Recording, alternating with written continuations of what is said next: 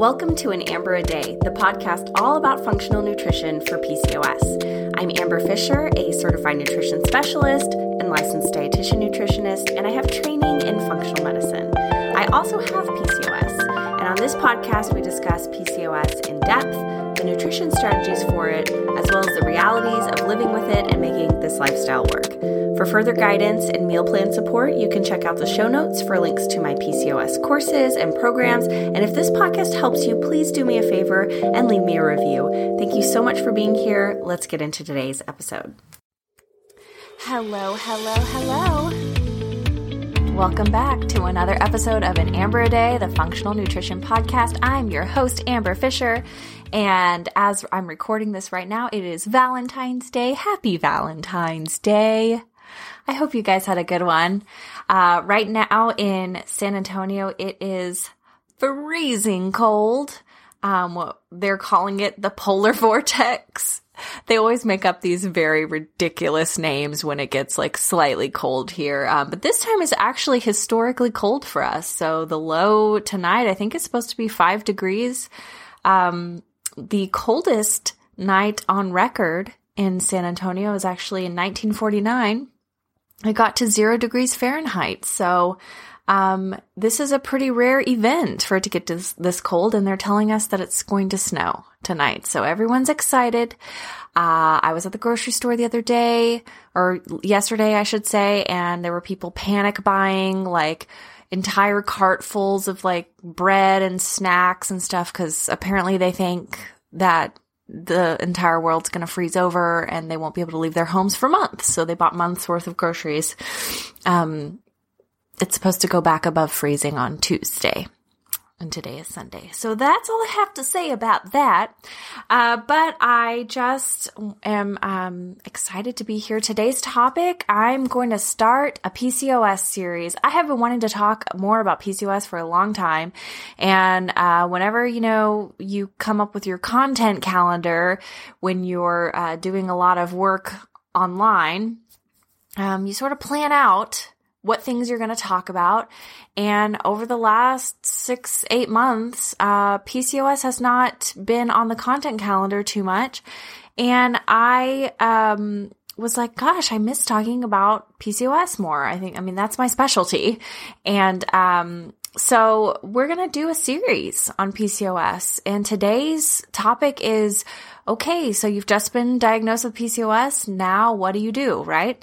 Uh, so if you are new to your diagnosis of PCOS, um, if you just went to your doctor and they were like, oh, hey, there are cysts on your ovaries.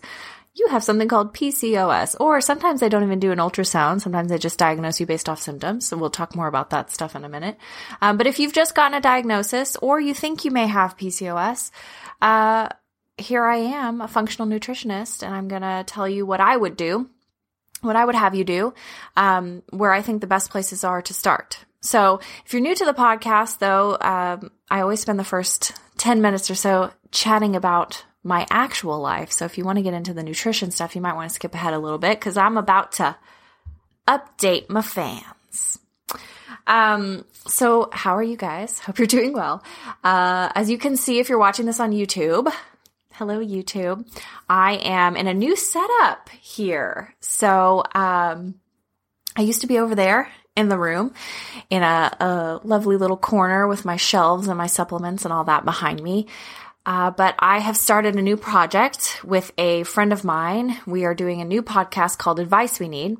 And it's like an advice column podcast where we answer women's questions on health, relationships, uh, sex life, like all the stuff.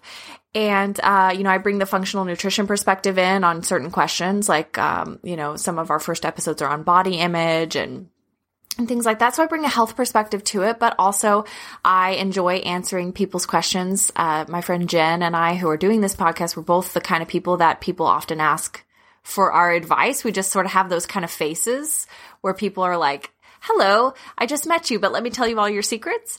Um, and good for them. I'm a good secret keeper, but uh, but yeah. So we wanted to sort of have a f- uh, format to answer a lot of these kinds of questions, and so um, you know, if that's something you're interested in, you can find more about that on um, if you follow me on Instagram at Amber Fisher Nutritionist. There's links to that podcast and all the promo content about that um, on there, but the whole reason I'm telling you that is that we've been working on that like crazy. And uh, one of the things we wanted to do because we're in separate places in the world, she's way over in Croatia and I'm here in Texas. So we wanted to be able to have, uh, for our videos, to have us side by side on the, um, on the screen. And so in order to do that, we had to have a setup that looked pretty similar from hers to mine so that it would kind of match. So I moved my desk over here by the window and, um, and it also gave me the opportunity to bring my fun little plant back in to the, the, um, to the shot and also to get these cool new signs. So I've got one for the other podcast, but I, I made one for, for us guys, an amber a day.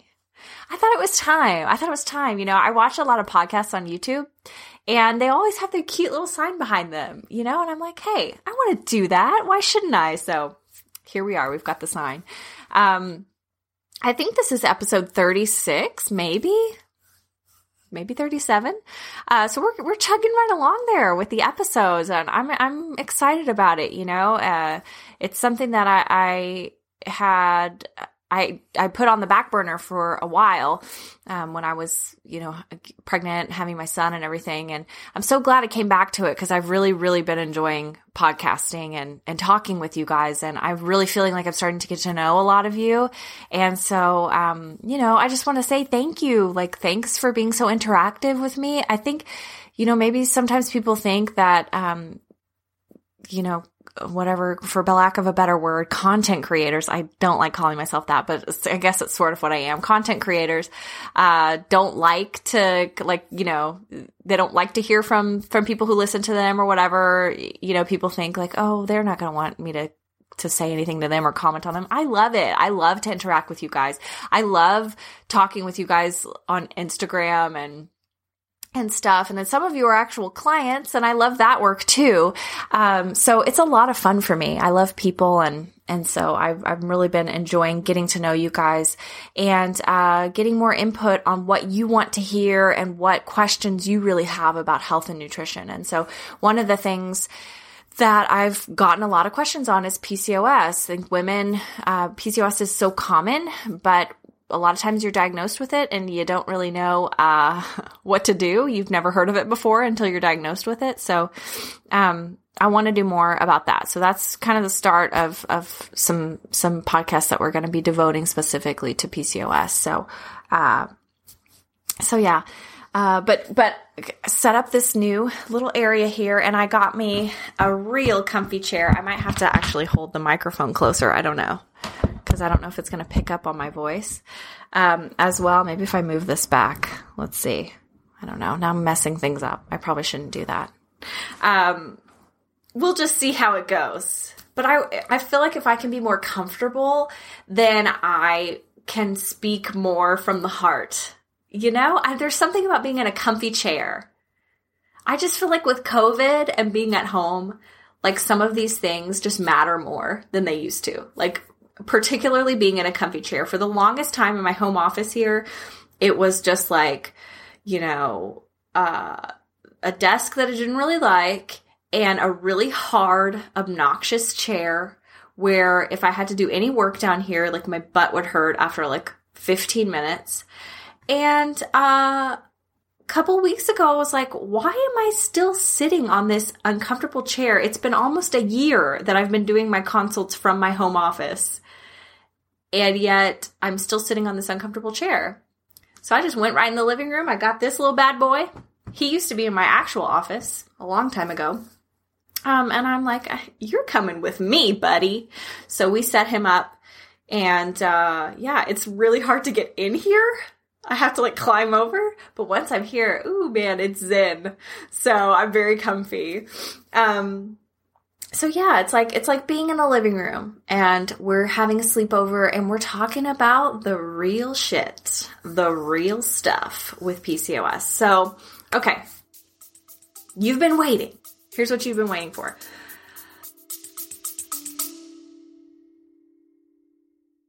Hey, quick question for you. Are you someone who wants to be fit, healthy, and happy? And what if I told you you could get your dream body by simply just listening to a podcast? I'm Josh. And I'm KG, and we're the hosts of the Fit, Healthy, and Happy podcast. Listen, we get it. Fitness isn't easy. Carbs, no carbs. Just stop, okay? It doesn't have to be that complicated. And that's why we made this podcast. We get straight to the facts so you can become your best you. So the way to check us out is click the link in the show notes or search Fit, Healthy, and Happy podcast on any of the major podcast platforms. We'll see you soon. What to do if you're diagnosed with PCOS? Okay, so the the common experience is uh, a lot of women that that come in to work with me. I hear this this some version of the story a lot. They've never really had any issues that they like knew of. Maybe their periods were a little irregular or whatever, but they've been having trouble having a child and um, they go in to see their doctor and their doctor's like hmm you know you you maybe you're carrying some extra weight or you've got like some facial hair issues or whatever. And so they do an ultrasound and they see cysts on the ovaries and like okay you have pcos right? Um, but the there's the other kind of experience too and this is one that um, you know i experienced which is you've had issues with your menstrual cycles since puberty, right? Like never been regular, always been really heavy, or just like long periods of time without one. Um, always struggled with like facial hair issues, always struggled with uh, body fat in the abdominal region, whatever it may be. And um, you would go to doctors and they'd be like, well, just just go on birth control take some birth control it'll regulate your periods and and all will be well right? Um and so they may or may not have told you hey you have pcos i uh i'm trying to think back to when i was diagnosed with pcos and i really had to kind of fight for a di- for them to put a name to it. Um sometimes you have to do that. I've even had clients tell me that they actually went into their doctor and told their doctor hey i have pcos and then the doctor was like oh really uh, well, let's let's look at your your ovaries to confirm to confirm it. Um, you know, they'll tell them like, "Hey, somebody else told me that." I'm not recommending you do this, guys, but this is somebody had I an actual client of mine told me that she did this.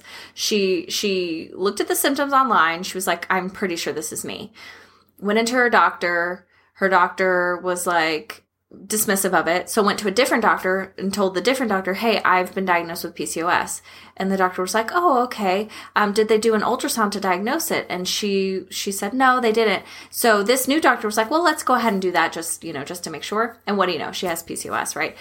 PCOS is diagnosed based on a, a, few different things. It does not have to be diagnosed by ultrasound, but I always like women to try to get an ultrasound if they can from their doctor, just because I think it makes a big difference in um it makes a big difference in your perception of your diagnosis. Like it makes it really real.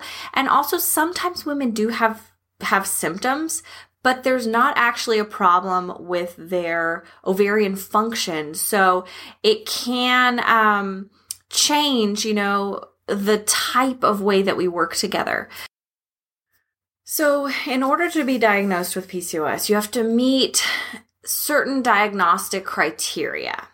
Um, you have to have two of three of the following hyperandrogenism, which is like the presence of elevated testosterone levels, or, you know, it can be seen on the body by like excessive hair growth. So, this is why women with PCOS often have facial hair or um, extra thick hair or whatever it may be.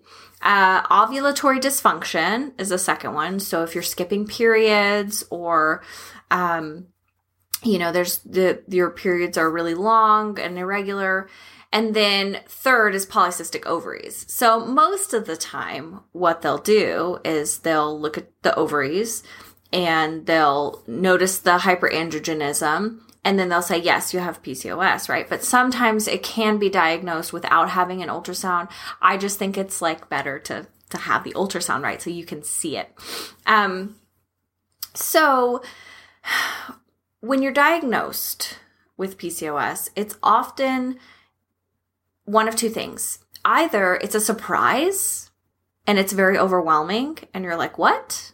Like something's wrong with me? Um, and this often happens in women who have already had a child, you know, um, or they never really had ch- struggles with any of this stuff when they were younger, but like as they got older, these problems sort of have started to develop, and they're like, okay, something's something's not right here. Um, I've seen that many times, and then there's there's the other group of women that I was talking about who have struggled with this stuff since puberty, right? And they're like very familiar with it, but um, so sometimes getting a diagnosis for those women is like, okay, finally, like finally, I have a diagnosis for this. I know that it's something real. Like it's not it's not just you know I'm stressed, so I'm skipping periods. Um, so the unfortunate thing about when you do get diagnosed with PCOS is that uh, if you don't have a good team around you, like if your doctor is not super concerned about it, it can be very demoralizing. Because you, as a woman, of course you're going to be concerned that now you have this this condition which is a chronic health condition. It follows you throughout your life. Um, it doesn't go away if you have a hysterectomy um, it doesn't go away if you go through menopause. Like this is something that you deal with throughout your life. Um, so yeah, it's concerning. You're like, okay, what do I need to do? Like, well, how can I like help myself? And you want to know too, can this be cured? Can it be reversed? Uh, there's a lot of questions that you have. Unfortunately, the experience a lot of times is, you know, the doctor basically just says, okay, are you wanting to have children? You know, are you are you currently trying to have a child or whatever it may be? And uh, if you say no, then they're going to say, well, let's put you on birth control, and then when you're ready to have a kid, you know, then we then we could talk uh, about what to do then, right? And a lot of times the approach to PCOS now is stay on birth control until you're ready to have a child when you're ready to have a child, you know, you can maybe try naturally for a little while. Um, in a lot of cases, it won't happen on its own. And so then you go through, and there are some different fertility drugs like Clomid, Femara that are, that are sometimes used. Letrozole is another name for Femara. Um, or you can even end up going all the way through the IVF process like I did. It just depends on the severity of, of the symptoms and everything. But that's not a good answer for women who are looking at this from a health perspective. Because I think what we forget in the medical community a lot of times, and I can get this way too because I do specialize in fertility, is that women are not just concerned about whether or not they can have kids. Um, or whether they can have them right now or ever. They want to know that they're healthy, right? They want to do everything that they can. Uh, so what we know about PCOS is that it's actually more a metabolic condition than it is a hormone condition. Like, yes, it affects your hormones, and that's a lot of the reason why you end up coming to seek treatment in the first place. But actually, it's far more important to look at your metabolic health. So, the health of your metabolism, the health of your body in general, um, because that is actually really the precursor to a lot of this stuff. So I talked about this in a in a podcast before and this is something that I always explain to clients called the priority pyramid. Your body basically has a priority of needs when it comes to dealing with things in the body. So the female hormones, the sex hormones like progesterone, estrogen, all this stuff that affects ovulation, that's really kind of like it's at the top of the pyramid. It's like you know how they put sugar up there at the top of the pyramid. Like okay, just have a little bit. Like it's not that important. It's not important to your diet. Um, the hormone levels are not as important to you as like the more fundamental things. So your body's thinking, hey, like we're not healthy. Why should we be fertile? Like we can't carry, you know, another human being here. Like, let's, you know, the hormones are going to get off balance when there's something else deeper that's wrong right? So with PCOS, what's going on is that deeper in the body, in the in the system, that there are imbalances that are then causing imbalances in the hormones. So we don't look at it from a hormone perspective of like, okay, she doesn't make enough progesterone because she doesn't ovulate, so let's just give her progesterone and then that'll fix the problem. It's kind of the same concept of like, okay, the doctor says let's go on birth control, and you're thinking, okay, birth control, like it's it's going to give me the right amounts of different things throughout the month, and I'm going to be on regular cycles. So theoretically, like in your head, you're thinking, okay, I do this till my PCOS is gone. And then when I get off of this, like I'll be regulated and it'll, you know, just stay like that. And unfortunately, that's that's not the case because the problems are deeper. So, um, so PCOS is more a metabolic problem than anything else. So what we know about PCOS is that um, for most women with it, there's an underlying insulin issue. And sometimes this doesn't show up on blood work. So I'll be honest with you, a lot of women look great on their blood work even when they have PCOS, right? They their blood sugars look normal, their A1C looks normal. This is because women with PCOS have something called hyperinsulinemia, which is when you actually make more insulin um, when you eat like anything than the average person would. So you're always existing at this higher level of insulin production and that and insulin is, is a hormone. Like it, it it affects other things in the body. Um, and so it can throw off balance the the sex hormones because it, it directly kind of attacks the ovaries, causes this excess production of of androgenic hormones, so testosterone, male hormones, which then you know mess everything else up. And that's a simplified way of looking at it because there's a lot more going on with PCOS than just that. And um, that's one of the frustrations that a lot of us have with PCOS um, recommendations is like, now we've gotten to the point as a society that I think that most doctors are not just going to be like, hey, just go on birth control. Now they're going to tell you go on birth control and lose 10% of your body weight because that's what the research says is that if you can lose some weight, it'll improve your symptoms. But it's so much more complex than that because there are so many different types of PCOS and not all of them benefit from this like drastic weight reduction. Um, and what that weight reduction is doing essentially is, is reducing the amount of insulin that's circulating in your body. So yeah, it's going to improve hormonal symptoms for a lot of women, particularly women who developed PCOS as, as a result of gaining weight, which does sometimes happen. Um, but it's not dealing with these like underlying processes where it's difficult for women with PCOS to kind of like have the right antioxidant levels. Like there's a lot of like chronic inflammation issues going on with PCOS. Um, there are several different things going on. And so in this series of podcasts that I'm going to do, I'm, I'm going to try to tackle each one of those topics sort of individually as much as I can. And I'm going to try my best not to ramble too much. This is such a passion of mine because I also have PCOS. So the treatment of it is is a huge passion of mine and i love talking about it and i know i can get off topic with it a little bit. Um, but i'm going to try in each of these podcasts to kind of address the more the deeper uh, root cause type things that can be going on with this and and and ways to address it. And the cool thing is that you know when it comes to actually addressing pcos with like concrete changes in the diet or lifestyle a lot of it overlaps, right? Like it's it's hard to go wrong eating whole foods. Like it just is, you know? Um but but sometimes looking at at some of these root causes can help us to sort of figure out where there might be imbalances in the diet, where there might be imbalances in our health that we can address on our own or with a practitioner so that we can get to a better spot with this. So, um, okay. So what I want to talk about today is like when you do get that diagnosis for the first time. So let's, let's assume you've got it, right? Um, what should you start to do? Like what things can you change immediately that are going to set you up for success? Um, first of all, I think more than anything is like research, advocating for yourself, learning as much as you can. And that may be how you found this episode of the podcast, right? Because you're researching, you're trying to figure out what PCOS is. You probably have an inkling that the birth control that you're on is like not really helping, you know, it's just covering up symptoms. And um, you want to know, like, hey, uh, what am I supposed to do if I'm trying to have a, a child too? Like, I can't be on birth control while I'm trying to have a child, right? Um, so we're going to address all of that stuff, but I think the biggest thing to first start doing is just gathering data. And I'll, I'll be honest with you, like there's a lot of stuff out there. PCOS is a big money maker in the industry. And I'll tell you why that is.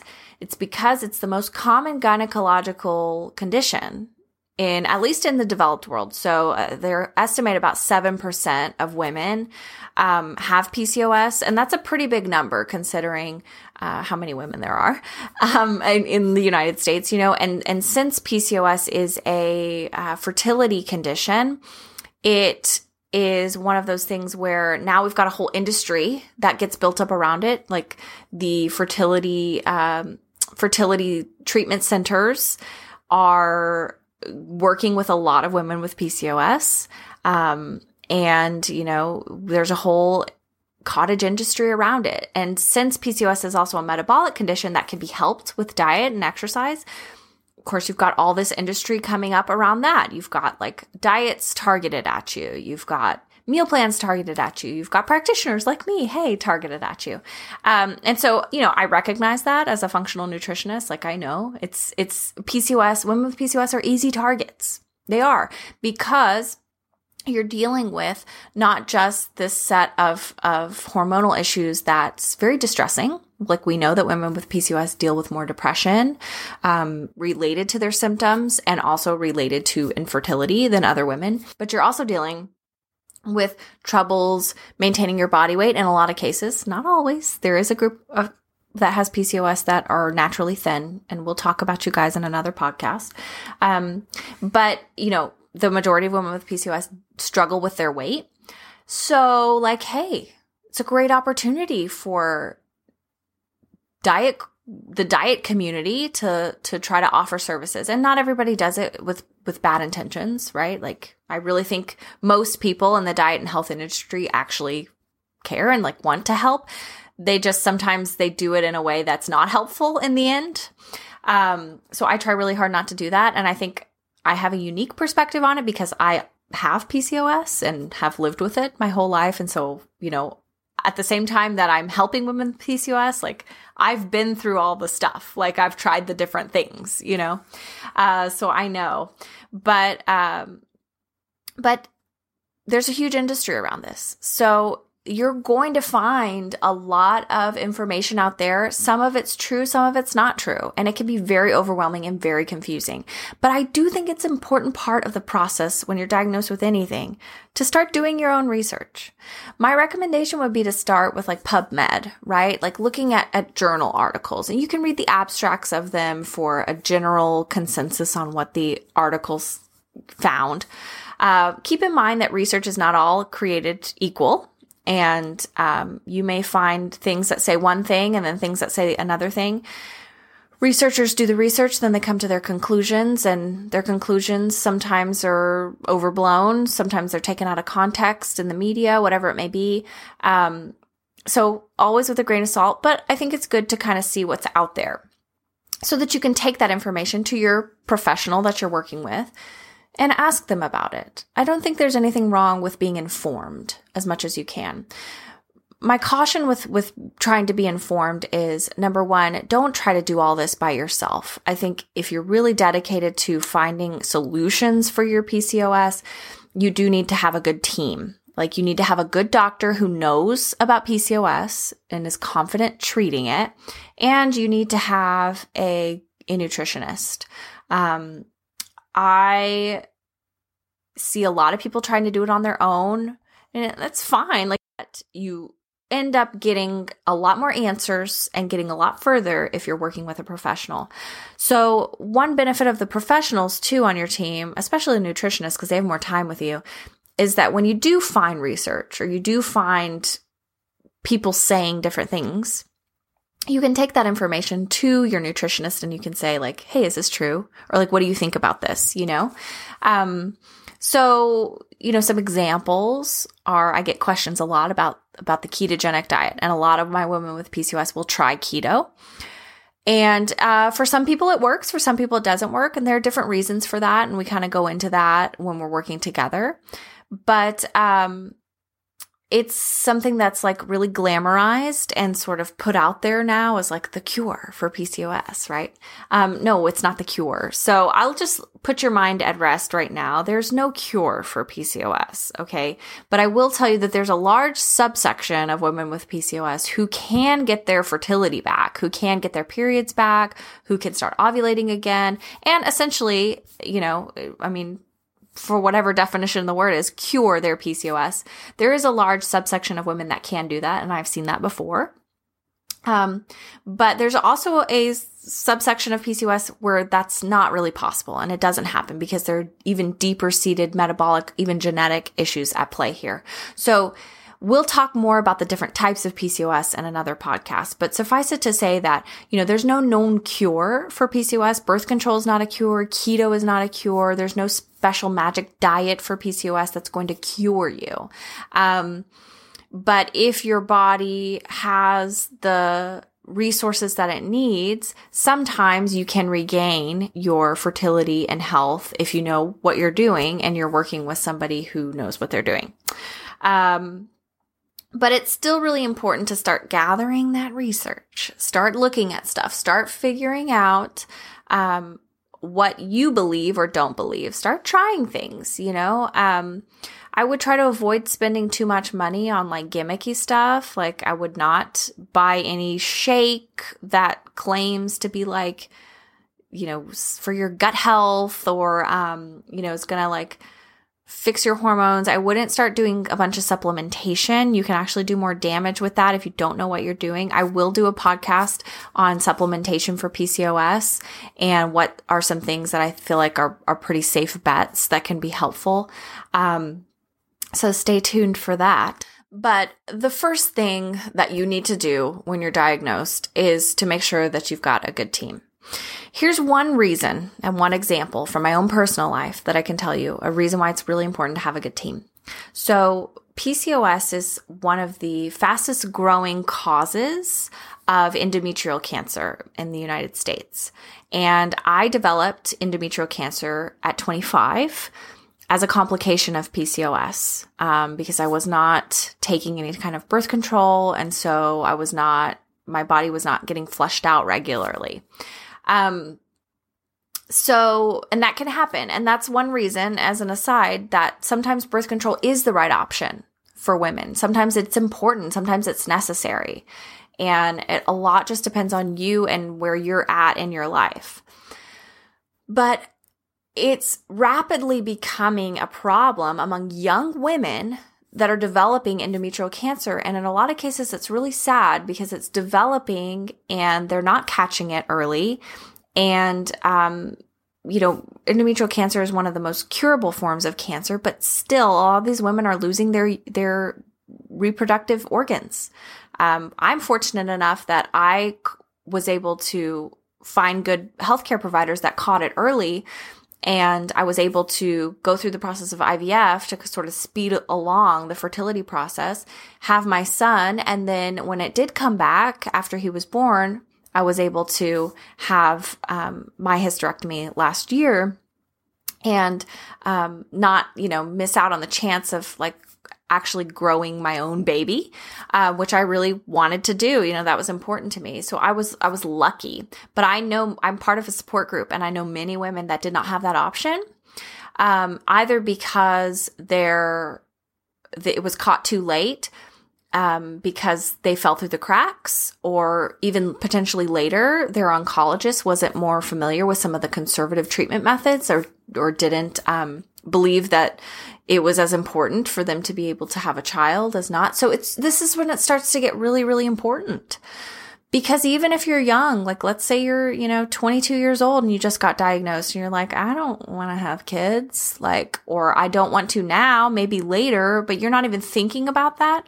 It's still really important to have a good doctor because when you do get there, you want to be able to get there, you know, um, you need to have somebody who's going to tell you the truth and who's going to make sure that they advocate for you and is going to make sure that they set you up for success.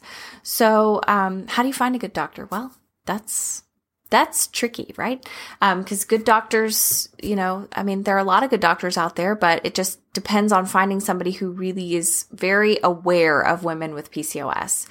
If you feel like you're being brushed off, you're being not taken seriously, um, you're pretty much being told like there's really nothing to be done except go on birth control. If your doctor turns his or her nose up at nutrition and acts like it doesn't make a difference, like, I mean, that, that's untrue. And the research says that. So I would find somebody who recognizes the, both the need to have regular menstruation, right? Because that is important in PCOS, and sometimes we have to use birth control in order to get there, um, but not always.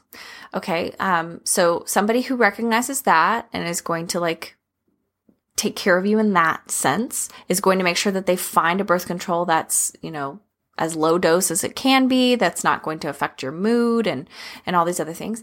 And um, or even like cyclical provera or cyclical progesterone. I did that for for several years and that was very effective for me um, so a doctor who's going to know what to do on that sense. And of course, I'm not a doctor, so I can't tell you what to do with your birth control or what to do with your, um, hormonal pills and all that stuff. Like that's your doctor's department. But when you're looking for a good doctor, I think somebody who's familiar with all of that, somebody who I think is going to be open to giving you ultrasounds if you need them, you know, to look at the uterine lining, to look at the ovaries if you'd like to look at them. And then somebody who is aware of and supportive of nutrition. Like if you have a doctor and they diagnose you with PCOS and then they tell you, you know, diet and exercise play a big role in this and can be helpful for you even if it's just as simple as that you know that they're up to date on on the you know, what's accepted as as fact for PCOS, right? And so they're going to be open to you seeing a nutritionist and they're going to be open to you taking your health into your own hands in that sense. And that's important. Um my first doctor that diagnosed me with PCOS told me that there was nothing that I could do with diet. It didn't make a difference at all. And that actually processed food has a lot of added vitamins. So um, it was fine to just eat a lot of processed food. So, um, yeah, that's, there are people out there who will tell you that kind of crazy stuff. The other thing about finding a good doctor is just finding somebody who's just going to listen to you, who's supportive of your concerns. And I think more than anything, that's the most important. Like you want somebody who's going to listen to you because if you're, if you're not taking birth control, if you choose not to for whatever reason, or you're trying to conceive and you're not having regular periods and, um, you know, you're having weird bleeding or spotting or whatever, um, even though you're only 25, it's important that your doctor takes you seriously and says, Hey, you know, this is not normal. Let's do a biopsy or let's do an ultrasound and let's look at what's going on. That's how I was diagnosed with cancer. So it's very important that somebody not let you slip through the cracks. Okay. So finding a good provider is the first thing, um, along with doing that research and knowing what's going on. And yes, I think having a nutritionist on your side is important too. Um, but to each their own, you know, you can try, try to do this on your own as well. Okay, so that's that's the first thing. The second thing to do when you're first diagnosed with with PCOS is really start looking at your um, at your diet. I'm going to obviously go into a lot more depth on that in other podcasts, um, particularly for the different types of PCOS because the diet strategies are different. But I think it's worthwhile to like look and see what works for you. And there are a couple of strategies that I find help women with PCOS be more effective with diet. Um, number one, of course, working with a professional who knows about root causes. Like a functional practitioner is going to be able to look at you and not just see, oh, you have PCOS, you need to eat low carb they're going to be able to look at you as a whole person and see where what else is going on there. Uh, yeah, low carb might be part of the strategy. I mean, I'll be honest, like a lot of the research says that eating lower in carbohydrates is very helpful for for PCOS. That's why they're always recommending low glycemic diets. That's why keto is so popular for PCOS now because what those diets do is they reduce the amount of circulating insulin, which then can help with the hormones. So, um, yeah, it can be an important part of PCOS treatment treatment, but not always. Not always. There's a group of women with PCOS who who do worse um, because they are adrenally driven, and so that very stressful kind of diet can actually stress out their adrenals more and cause more problems. I would say though, if you do carry any excess body fat around the middle, you probably would be served by restricting your carbohydrate intake some.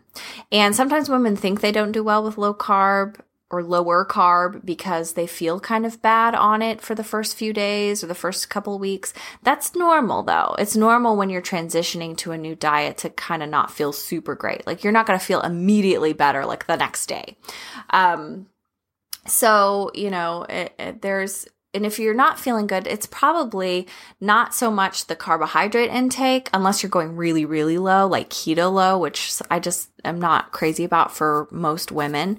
Um, but it's probably not that. It probably more has to do with the things you're swapping in. So a lot of times when, when women go lower carb, they eat a lot more eggs, which is a very common food sensitivity. They eat a lot more dairy, which is a very common food sensitivity. So that's another strategy when looking at your health is if you have access to it through a practitioner, I think it's good to get reliable, um, you know, professionally done food sensitivity testing because I've never seen a woman with PCOS that doesn't have food sensitivities.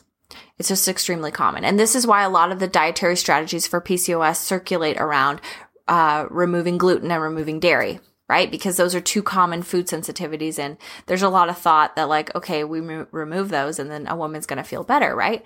Um, that doesn't necessarily have to happen. It all depends on the woman. And that's why it's important to get your own food sensitivity testing done you know, I've talked about food sensitivity testing many times. It's a huge part of my practice. I make everybody who works with me do it.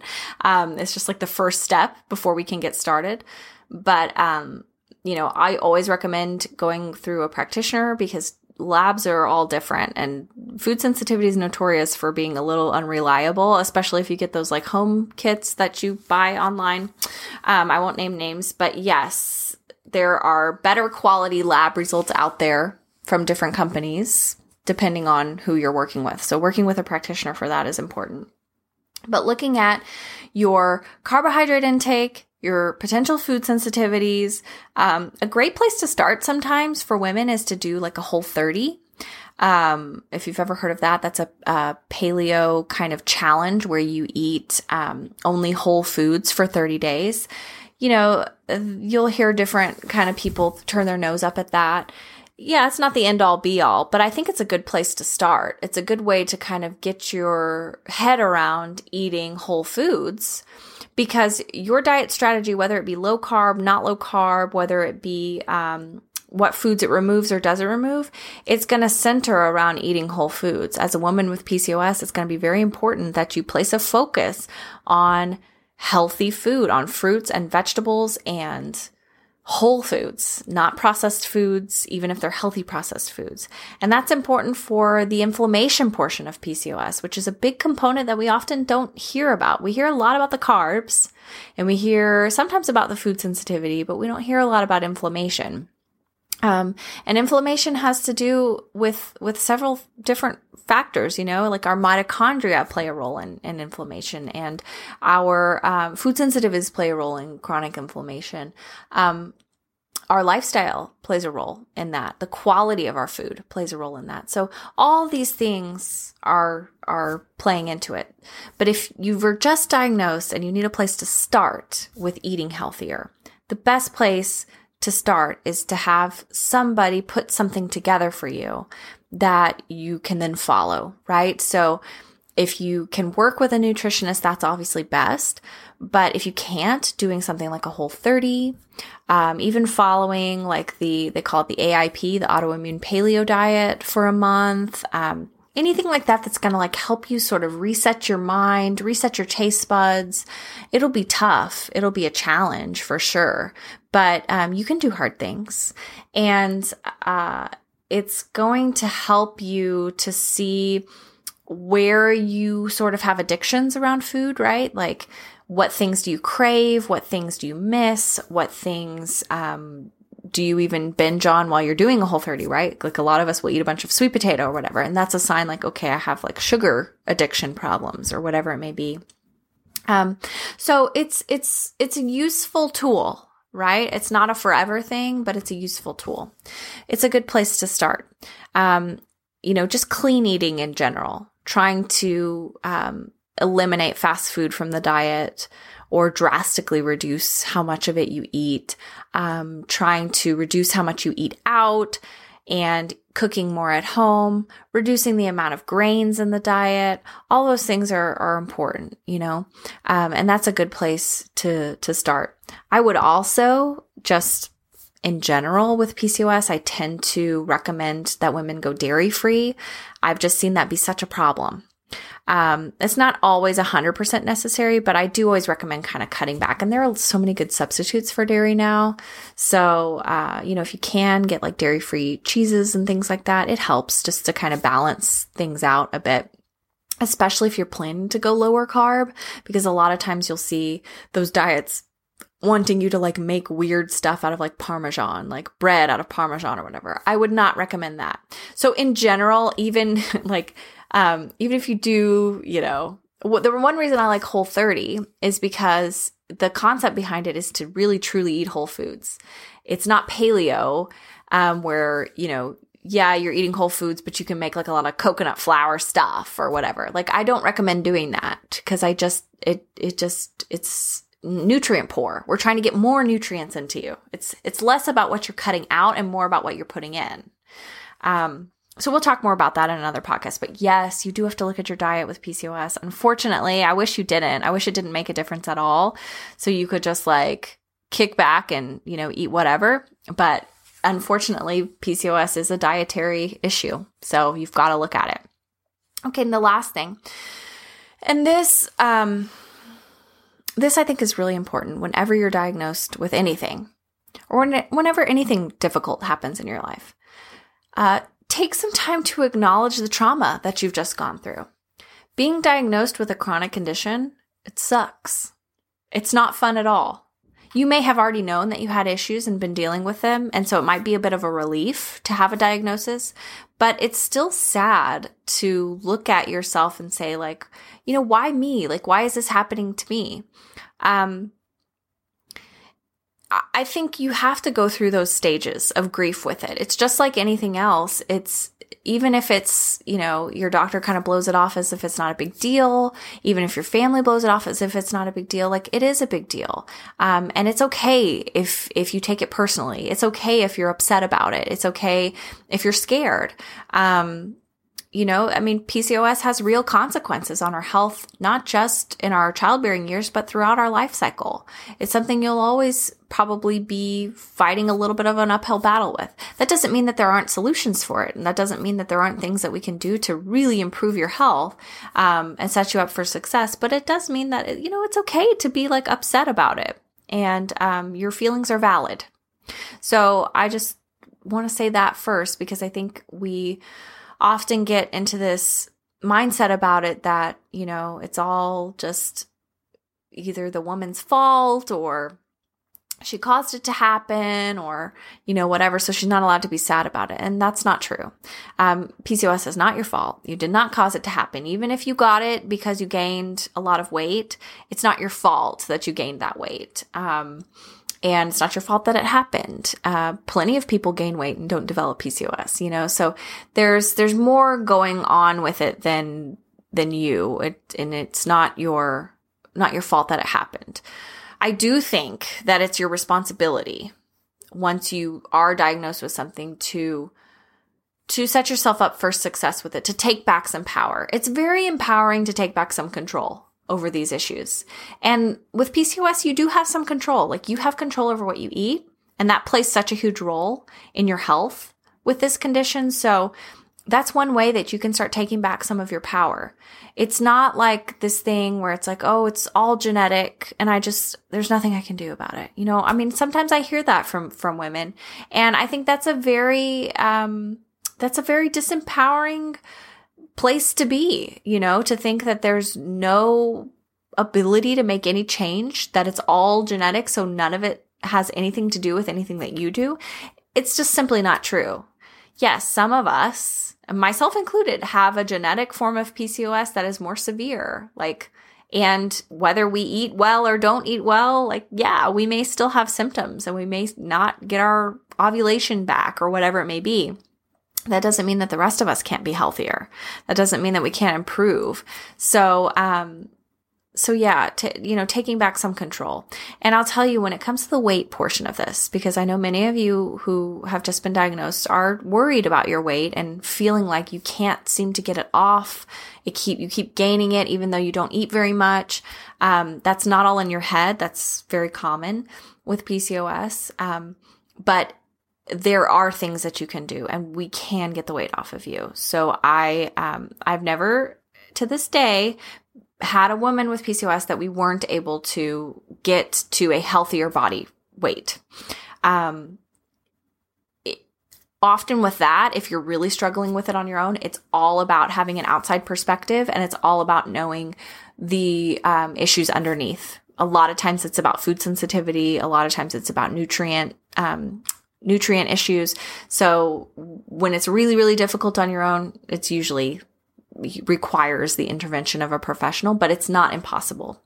Um, so yeah, so those are the three things I would do start advocating and researching, start um, looking at your diet and cleaning that up as much as you can, and start sitting with and processing the trauma and just allowing yourself to feel sad, to feel bitter, to feel angry about it for a while. You will come to a place where you're ready to take control of it, where you're ready to like gain some perspective on it.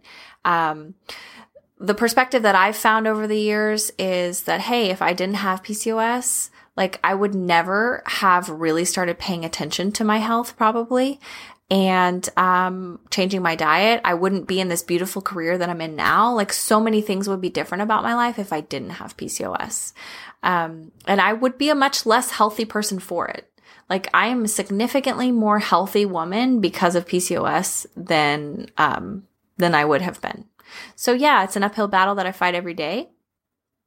But um, sometimes, you know, your enemy is also your friend. You just take them by the hand and walk along together. So, um, that's it for today. that's it for today, guys. I'm going to wrap it up. You're going to hear my outro again. Um, but if you have questions for the podcast, if you have questions for the PCOS series, feel free to send me an email. The um, email address is below, but you can also, I'm just going to say it here, an amber a day podcast at gmail.com. Email me. You can DM me on Instagram. I don't care what you do. Just get in touch, ask me your questions, and I'll incorporate them into future episodes. Um, really good to talk to you guys today. And uh, oh, yeah, if you're on TikTok, I'm on TikTok now. So um, if you're there, find me at Amber Fisher Nutrition. Uh, I'll put all this stuff in the um, description box below for those of you watching or listening. But I hope you have a beautiful week and we will talk soon. Bye.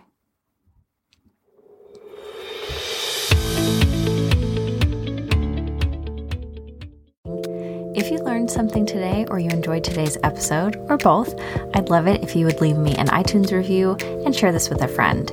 If this brought up a question for you that you would like to hear me answer, there is a Google form that you can use to ask me any question you want, and I might answer it here on the podcast. I do it all the time, and I would love to hear from you. Thanks so much for listening.